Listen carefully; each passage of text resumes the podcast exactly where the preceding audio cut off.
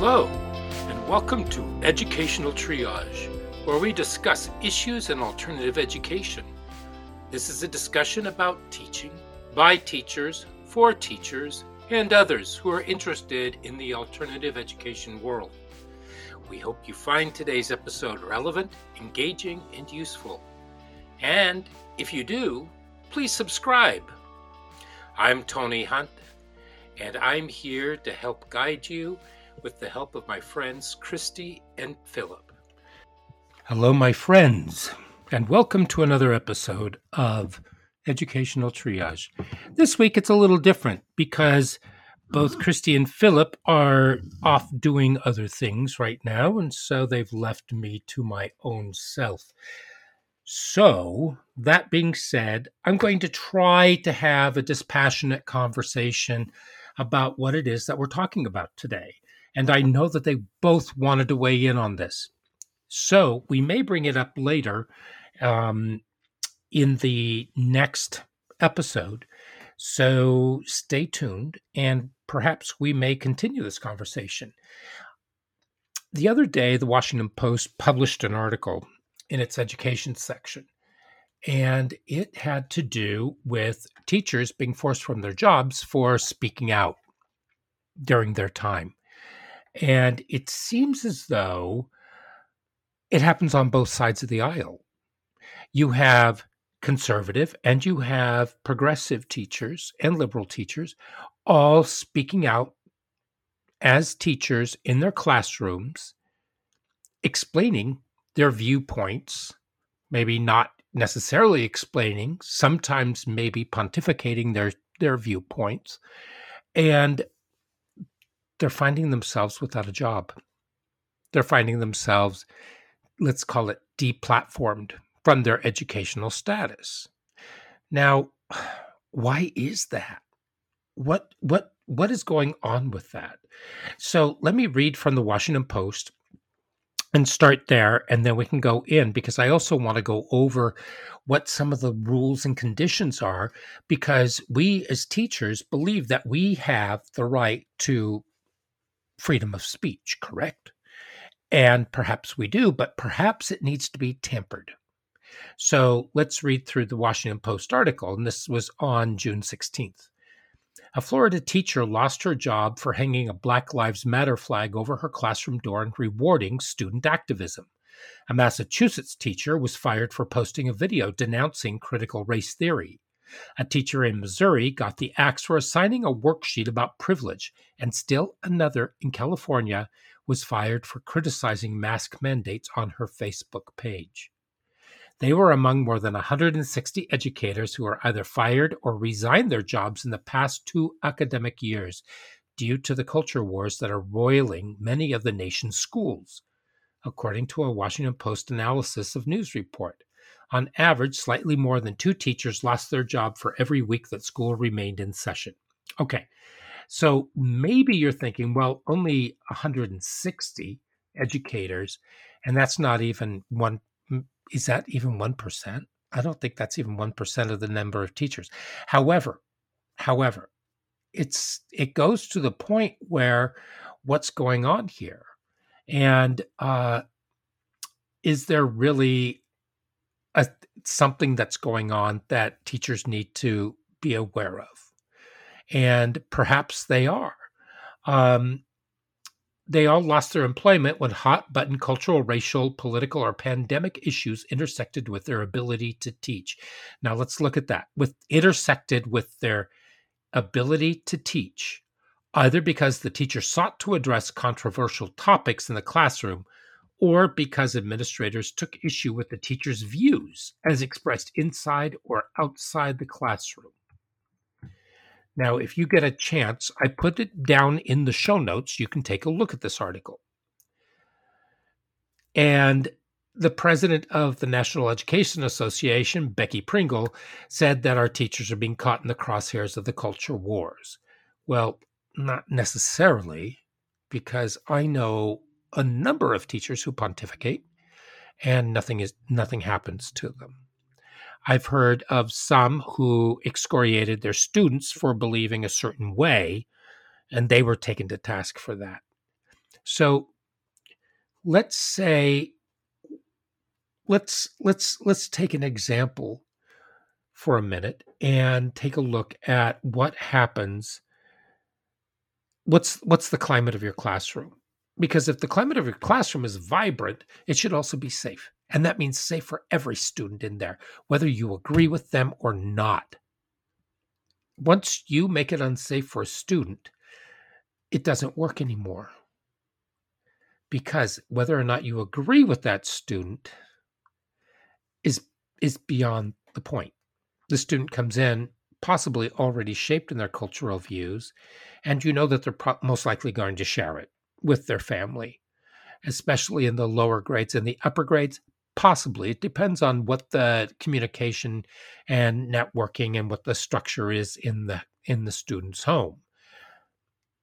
But every time that you think that you are in the right, somebody else believes the same thing. So there are two opposites. Think about that.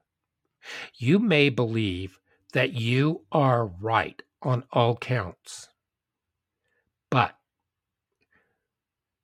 they believe the same thing. Is it your job then to convert them or to bully them into believing what you believe? Or do you want to look at both sides of an issue? Because is our job to preach or is it to teach? That's the question. That's where I'm going at this because during a hot political debate back in my high school years, our teacher obviously believed in one of the candidates and would constantly say things about that candidate and would say negative things about the opposing candidate. I'm not going to say which ones because it really doesn't matter. What matters is that when people questioned him about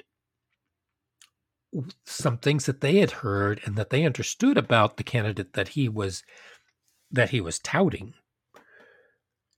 he slammed back and told the students who who questioned that they were stupid and that they didn't understand what was going on and then he mocked them is that okay is that okay is it okay for you or for anyone as an educator to mock or to deride someone because of their views now, maybe some of their views might seem a little sketch. Okay. I mean, we've all met people who are talking out the side of their head, and you're saying, Oh my gosh. I remember a friend of mine in college. She came to me and she was saying things, and I couldn't figure it out. Later, I found out that she was on acid. And so that kind of explained everything. But sometimes we suspect something is not quite right with the other person. But we still need to afford them a modicum of respect when they say it. You cannot make that classroom an unsafe environment. When my students came and they made a presentation on the on the American Revolution, and mind you, I had two because I figured that one of them was going to go off the path and go wandering down some other places in new woods that nobody had ever seen before. And so I figured that this other person would maybe keep them in line a little more. Well, unfortunately, they both took each other and they went wandering far afield from the topic. And so we learned how the American, how the colonists lost the American Revolution and that we were actually still under the rule of the British Crown uh, and there were so many other things that happened and we people in the class they were incredibly respectful and they said can we see your evidence and so they showed them the evidence but the evidence said quite the contrary so we couldn't understand what was happening then we realized they both had incredible learning deficits and did we know that in the in the beginning? Yes, we did. We just didn't know how severe.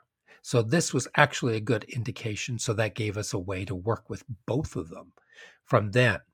The other students were still incredulous and they said, Well, what are you going to do with them? And we said, Well, we're going to work with them and we're going to figure out exactly where the information was twisted around. So we handled it with as much respect as we possibly could, aside from when they announced that the British won the American Revolution. We were just a little aghast. But still, we still made them feel respected. We still made them feel heard.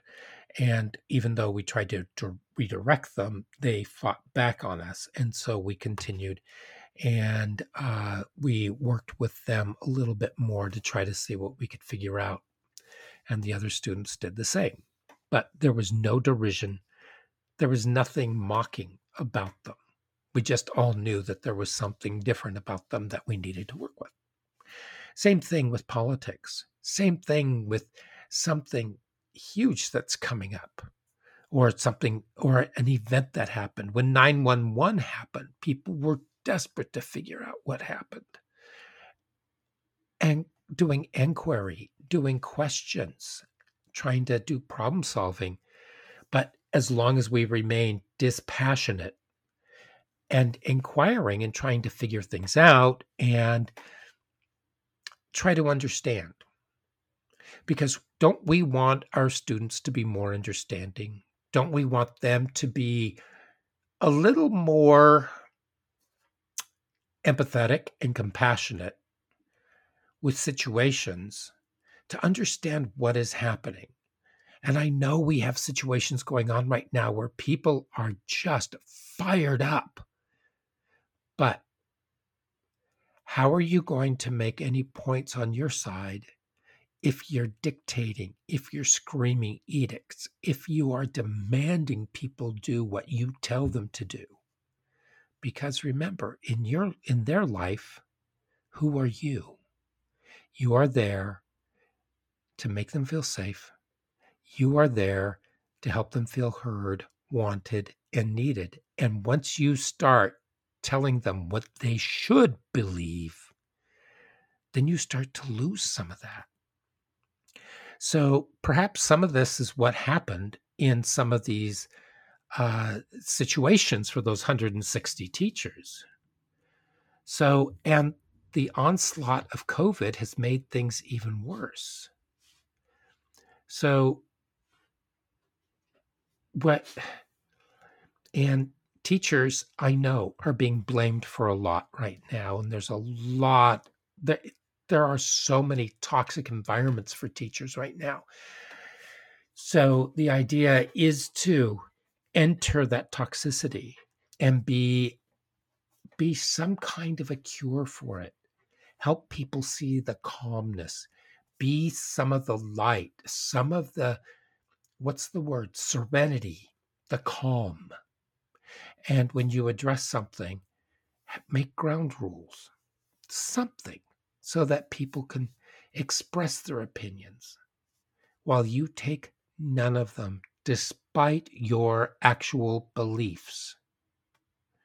So think about it this way. Let's say we were going to talk biology and we were going to talk evolution. Now, there are people on both sides of this topic. Believe me, I have run into it from day one when I taught evolution. So what I did was I had students tell me, and they could do it quietly if they wanted, um, and we could do it through a Google form. And they simply told me whether or not they believed that evolution happened as a natural process or that it happened by divine intervention and that it followed the Bible. So, those students that wrote me and told me that that's what they believed, I told them that they were going to take on the opposite. And I had parents absolutely furious with me. And here's why I had them do this. If you do not understand the arguments from the other side, and if you do not study, you don't know where they're coming from And once you try to argue, you have nowhere to stand except just keep repeating the same mantras over and over and over again. And already they're not buying those. So learn what they are saying so that you can take what they're saying and work with it. So, for example, if I know that they are going from the idea that God created the world in six days and took the seventh as a rest, okay, the question is on what day did something else happen? How did God do this? And why don't we have a record of everything else that happened? And who wrote all this down? These are pretty weak arguments, I realize, because I'm just trying to come up with them off the top of my head. It's been years since I've done this. But I had parents demanding that they come in and they be able to preach the Bible. And I said, no, that's inappropriate and they were furious. They went to the administration. The administration told me that I could not be teaching both of those. And the parents were saying, well, and, and then they tried to shut me down. I said, no, no, no, we're studying both. And the admin said, well, the parents think that they need to be teaching it. And I said, no, no, no, no, no. They can teach it through their children.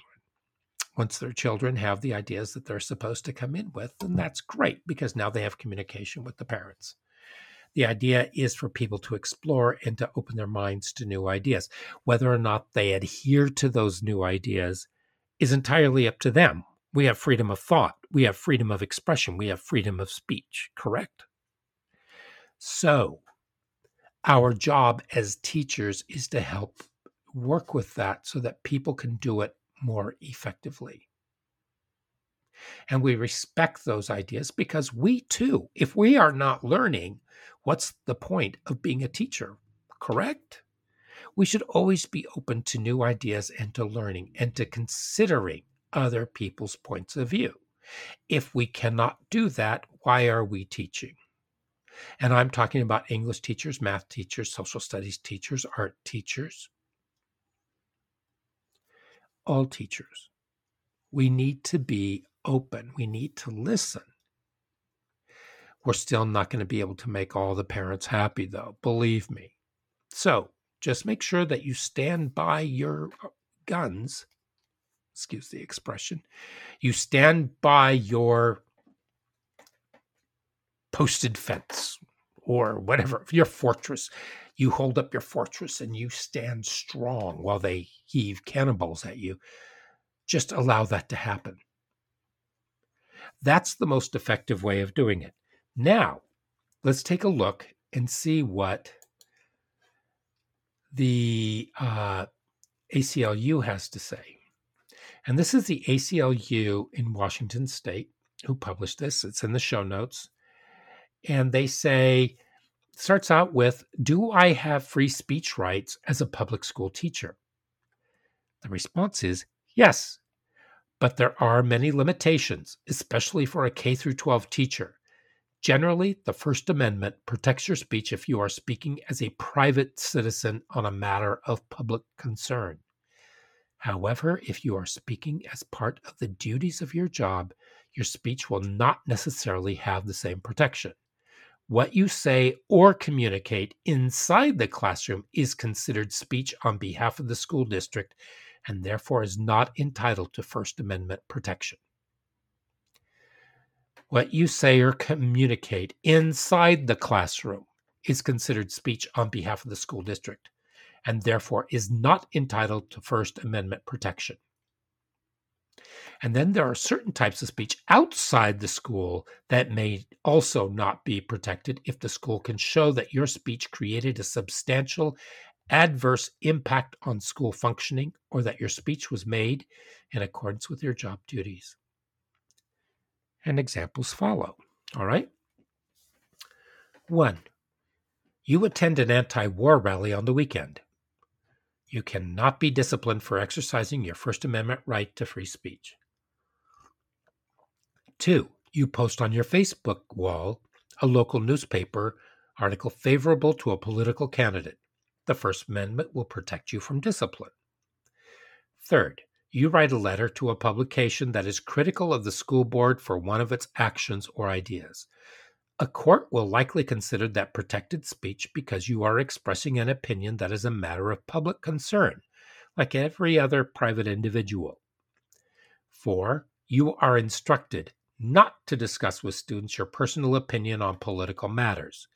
In a classroom discussion on racial issues in America, you let your students know that you have recently participated in a Black Lives Matter demonstration. This speech may not be protected. Courts have found that teachers can be disciplined for departing from the curriculum adopted by the school district and inserting your personal experience as a protester could be considered such a departure. This is because school districts have the authority to control course content and teaching methods. It is not as clear whether the First Amendment would protect you if you had not been specifically instructed not to share your political beliefs. Some courts have ruled that schools may not discipline teachers for sharing certain controversial words or concepts in class that are relevant to the curriculum. That's one that